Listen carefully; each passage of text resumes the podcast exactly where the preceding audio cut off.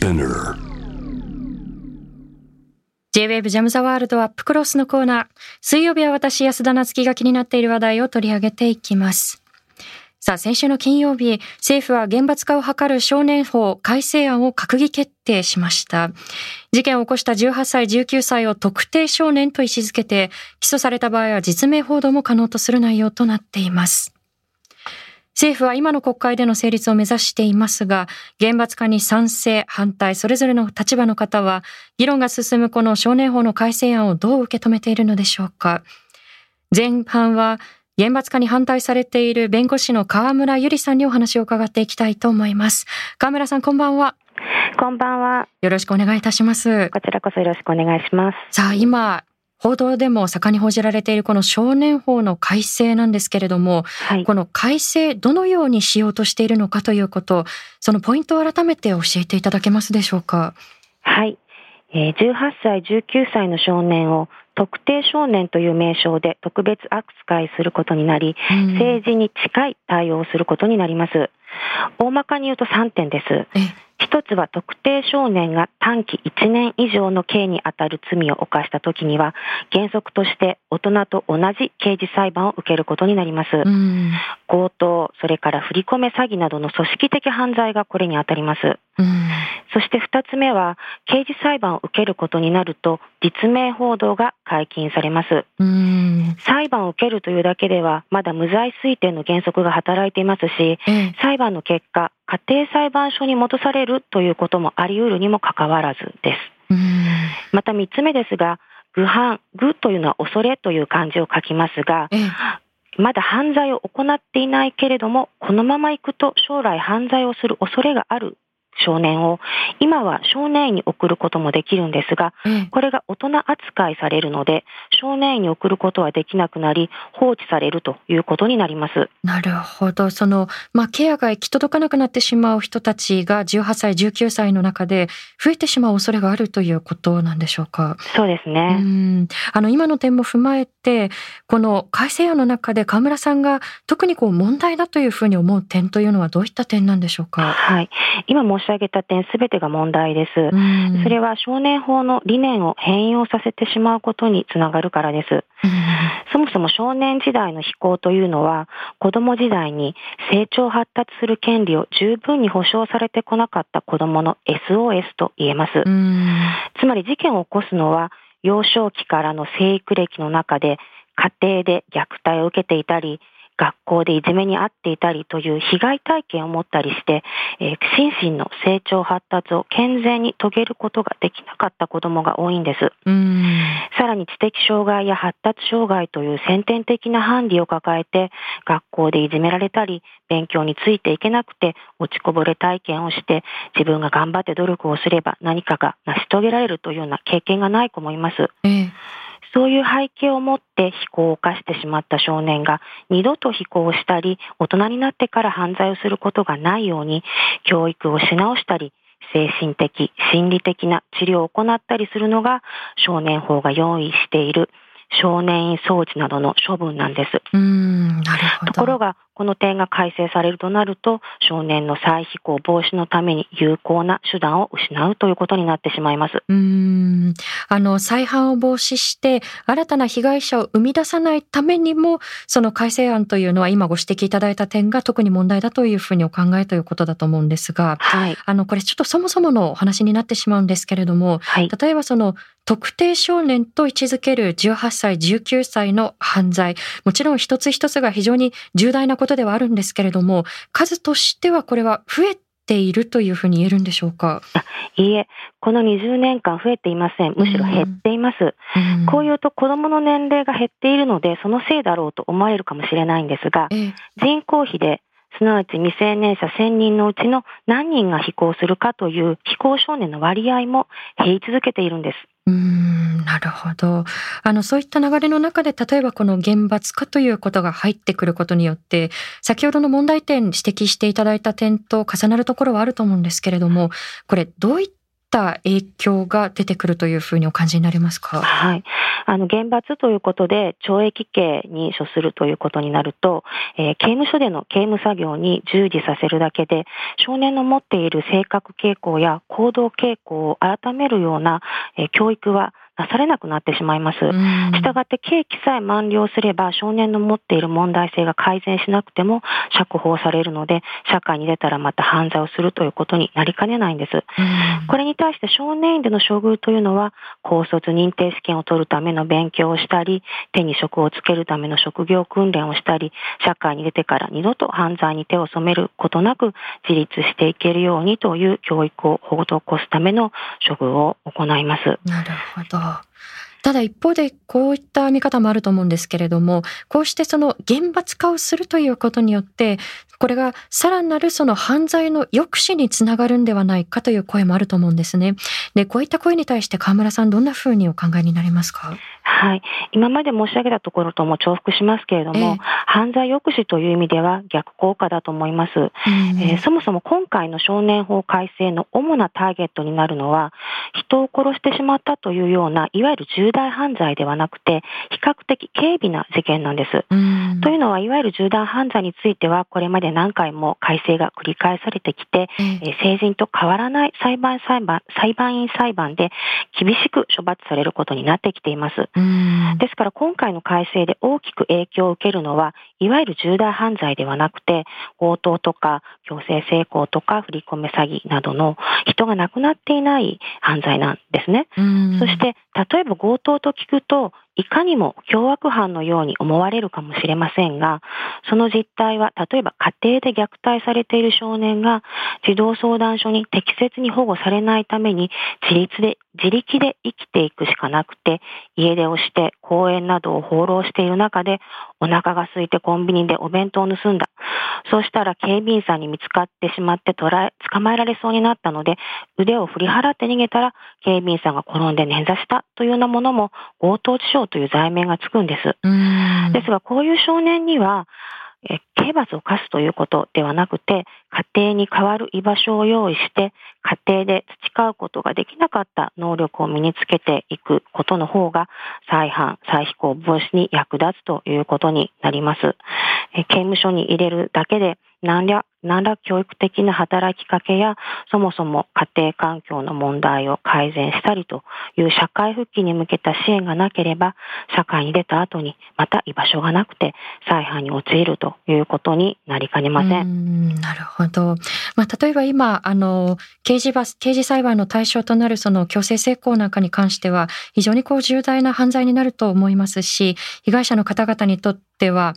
これは本当にこう心身ともにこう傷を残すものだと思うんですけれども、はい、だからこそその、まあ、再犯しないために新たな被害者を生み出さないために何をしていくべきなのかそしてその方がその、まあ、例えばその犯罪を犯してしまった特定少年と呼ばれるような年齢の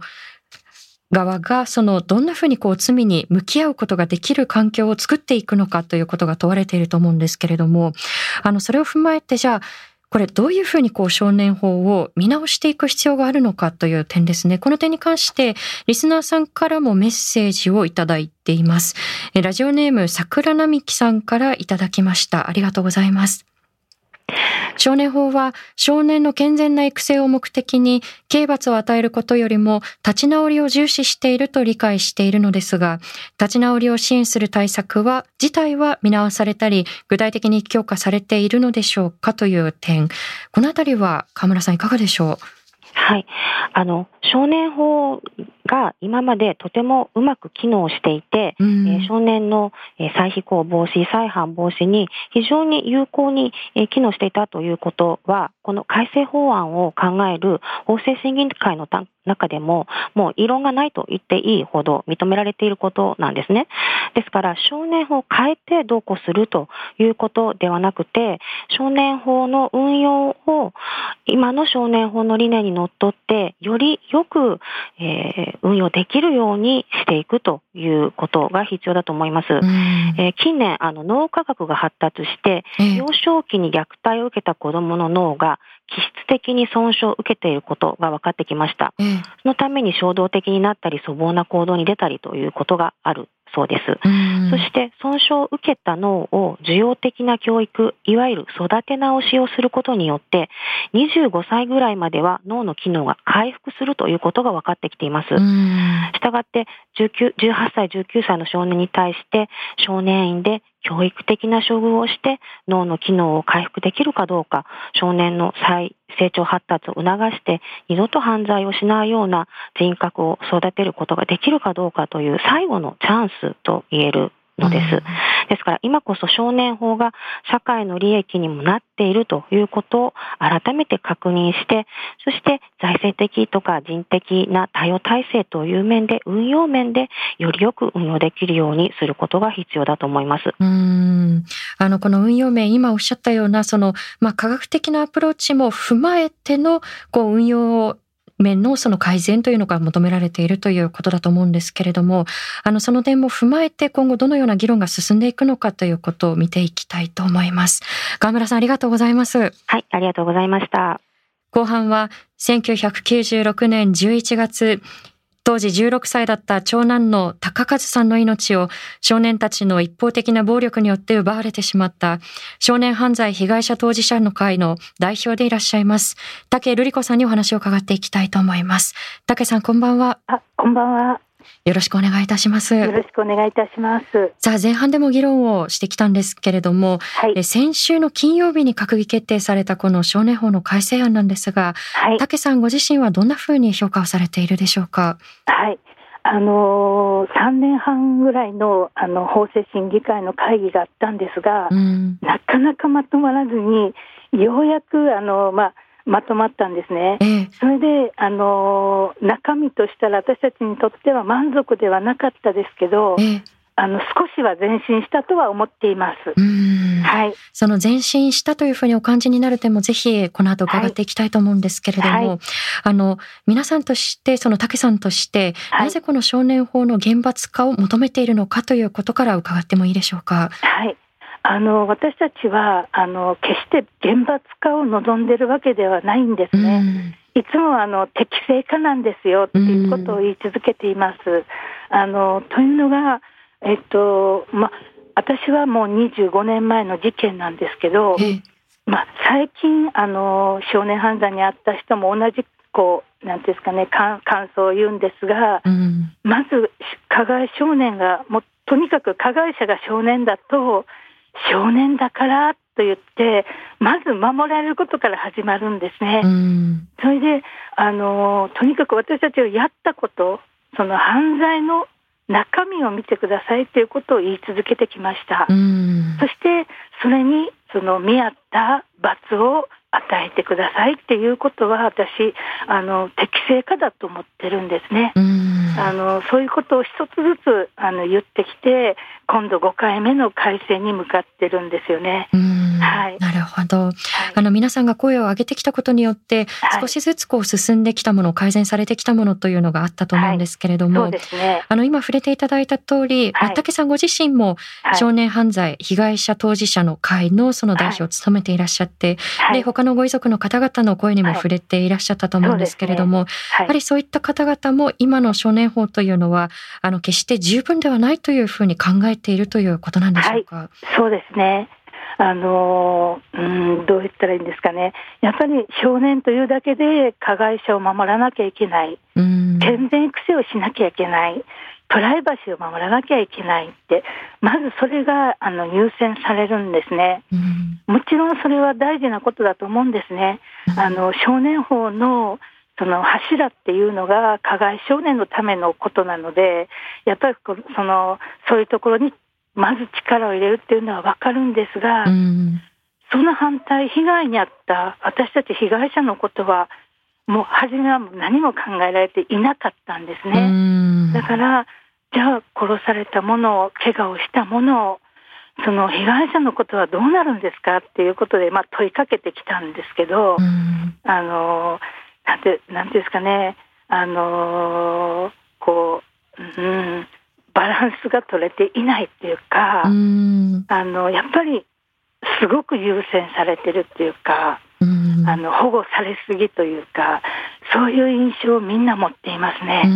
はい、あの武さんが事件に現れてそして声を上げ始めた当初というのは、はい、あのそれこそ被害者当事者の方々ご家族というのが、はい、今以上にこう蚊帳の外に置かれてしまっているような状況があったわけですよね。ね。仕組みとして。でそれが皆さんの声を上げてきたことによって、少しずつ変化をしてきたと思うんですが、一方であの武さんご自身だったりあるいは、あの他のご遺族の方々の声に触れられてこれは感じるところだと思うんですけれども、例えばその加害者の側から謝罪の言葉というのは十分に受け取ってきたのかだったりですとか、はい、あるいはその、まあ、民事訴訟なんかをこうやむを得ず起こした方もいらっしゃると思うんですけれども、はい、滝さんも含めて、はい、じゃあ賠償金の支払いというのは、あのご遺族に十分に支払われてきたのかだったりですとか、実態はどのように捉えていらっしゃいますか？はい。あの私35家族のあの遺族の人とまあ連絡を取り合ってるんですね、うん、そうすると加害者が集団暴行が多いので150人以上いるんですね、うん、その中であの自らですよ施設から出てきて少年や少年刑務所から出てきて自ら本当に悪かったという姿でこう謝ったり謝罪を続けてるっていう少年を私はまだ一人も聞いたことがないんですね。だからそれをあの何ですかねそれをずっと見てきたので例えばあの少年院は素晴らしいと言います少年院の教育は素晴らしくてその何ていうんですかね再犯もしないとかもう少年刑務所より素晴らしいという話をよく聞くんですけど、うん、私たちの会の遺族の人のあの現状を見てみるとそうやって謝罪もない。損害賠償にも払払われないことがほとんどなんですね。うそういう現状を私見てるもんですからじゃあ本当に少年院の中で教育されてたんですか？と問いかけたいんですね。本当に教育されていてあの少年院の教育がいいのであればやっぱりそのまずはあの謝るとか悪いことをしたら謝る、そして損害賠償の責任はそのみんな裁判所の中で言うんですよ。一生償いますと、そして一生自分は払っていきますと。必ず言います、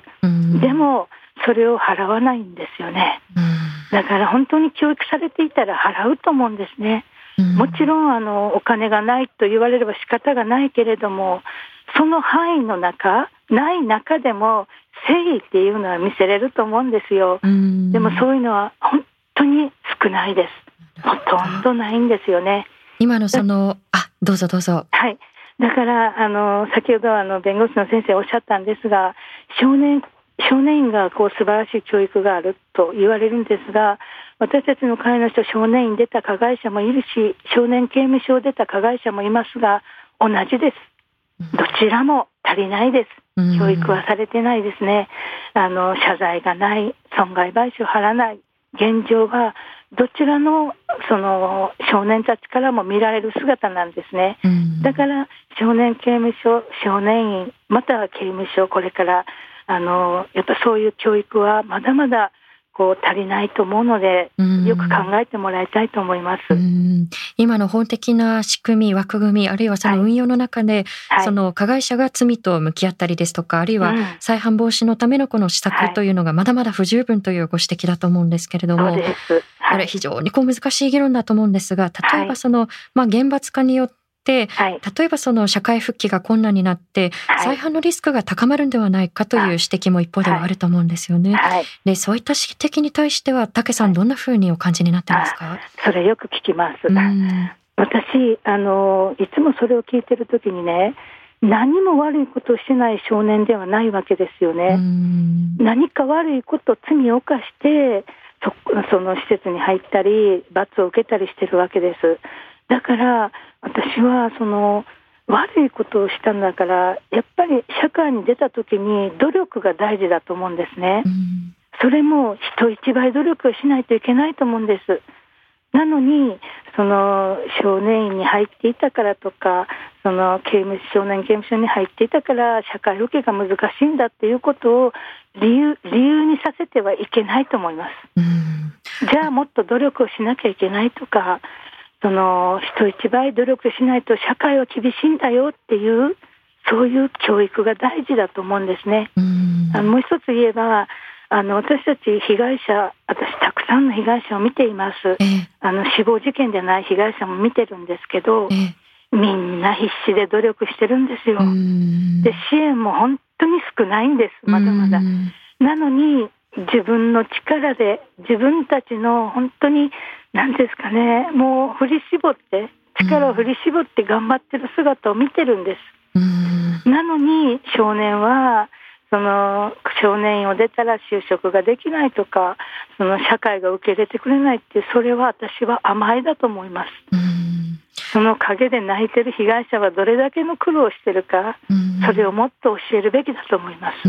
はい、今ご指摘いただいた通り、はい、あの皆さんが声を上げてきたことによって少しずつ前に進んでいるとはいえ、はい、例えばご遺族だったり被害者の方々を支える仕組みというのがまだまだこの社会の中で脆弱だと思うんですよね。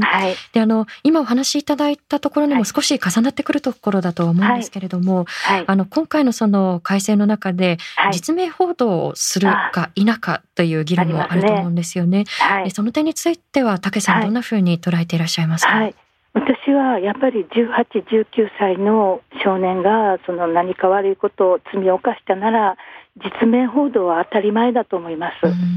あのもう一つ言えば私は抑止力になると思ってます。はい、というのが私たちの加害少年たちを見ていると少年法で守られるってほとんどの少年が知っています。なぜわかるかというと例えば刑事裁判で言う子もいます。民事裁判の中でそういうことをね自分で言う子がいるんです。ほとんどの少年があの分かっているんですよ。自分たちはまだ守られるって何歳までやったら大丈夫とかで顔も写こう写真も出ないとかそういうことをねすごく知ってるんですね。だから私はやっぱりもう18、19社会から見るともう来年には民法が改正になって大人扱いになるわけですよね。選挙権も与えられてる。そしてもう契約も自分でできるわけですよね。権利はたくさん与えられています。だからやっぱりそうなったら自分たちも悪いことをしたら社会で名前が出る。悪いことをしたらやっぱり大人と同じように裁かれるっていうのを示すそういうことで抑止力に私はなると思います。その匿名性というのが盾にされてしまっているんではないかというご指摘だと思うんですけれども、はい、あの先ほど冒頭の中でですねこの改正案の中で、はい、あのまだまだ不十分とはいえ、はい、少しこう前進したというふうにお感じになっているポイントがあるというふうにおっしゃっていたと思うんですね。その武さんご自身がこれは前進だというふうに思われる点というのはどのような点でしょうか？あの逆走の範囲は増えました、あの広がったんですね。ただそこで心配するのは全件家庭裁判所に送られるっていうことはどうしても私たちは心配なんですね。家庭裁判所っていうところは今まで保護処分が一番いいっていうそういう扱いをしてきたところなので、逆走の範囲が増えても逆走にしてもらえないんじゃないかっていう不安があるので、それはあのすごく残ってますけど一応逆走の範囲は増えました、そしてあの先ほど言ったように強盗とか強制わいせつ罪あ強制性交罪とか、あのそういうのもねあの逆走の範囲に入ったんです、私そこで初めてびっくりしたことは今まで逆走になってないっていうことがびっくりしたんですね。強盗は決して軽い犯罪ではないです。強制性交罪これも本当に被害者にとったらもうとっても重たい罪です。そうですね。はい。だからそれが今までされてなかったのがおかしいと思うぐらいで、ようやくそういうものも逆走になってちゃんと裁かれるっていうのは大事だと思うんですね。やっぱこういう犯罪っていうのは繰り返す可能性が高いと思うんです。だからしっかりとちゃんと裁いて教えるべきだと思います。はい。あの、今ご指摘いただいた通り、この加害者をめぐる法改正をどうするのかというポイント、はい、一つ重要な点だと思うんですけれども、はい、もう一つ、そのお話を伺っていて、やはりこう気になったのが、はい、そのご遺族だったり被害者の方々を支える仕組み自体がまだまだ脆弱という点だと思うんですよね。はい、で、ね、この点に関してはこの今後どのような改善を武さん自身は望んでいらっしゃいますか？はいあの今回あの閣議決定っていうかあの決定はされなかったんですけど、うん、あの法制審議会の中で取りまとめ案ができていて、えー、それがあの答申案っていうのがあって法務大臣に答申された案の中に被害者の視点を入れた教育をするっていうのが入ってるんですね。でようやくです。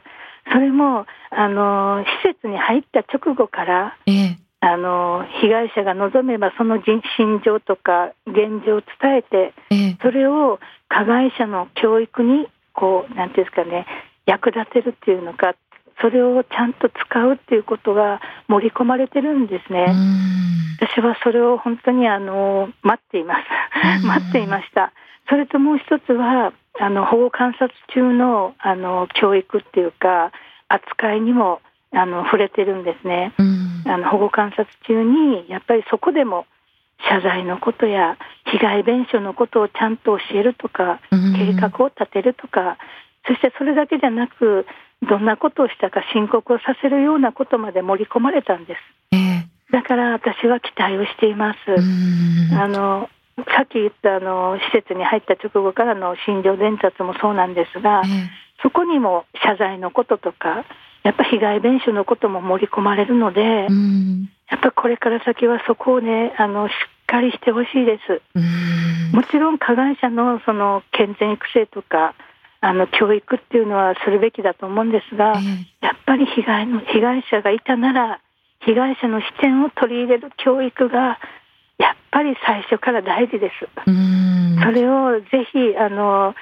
この改正ができたならつないでいただきたい。私はつないでもらえると信じています。はい、あの逆に言うとその、被害者の方々の視点を盛り込んだ教育というのが、はい、あのこれまでしっかりなされていなかったということですよね、裏を返してみると。本当です。はい、そこがやはりこうしっかりとこう届いていくということが、はい、その結果的にご遺族だったり被害者の方々の、まあ、ある種のこう支えにもなるかもしれないということですよね。はい。あの本当にそれは大きいことです。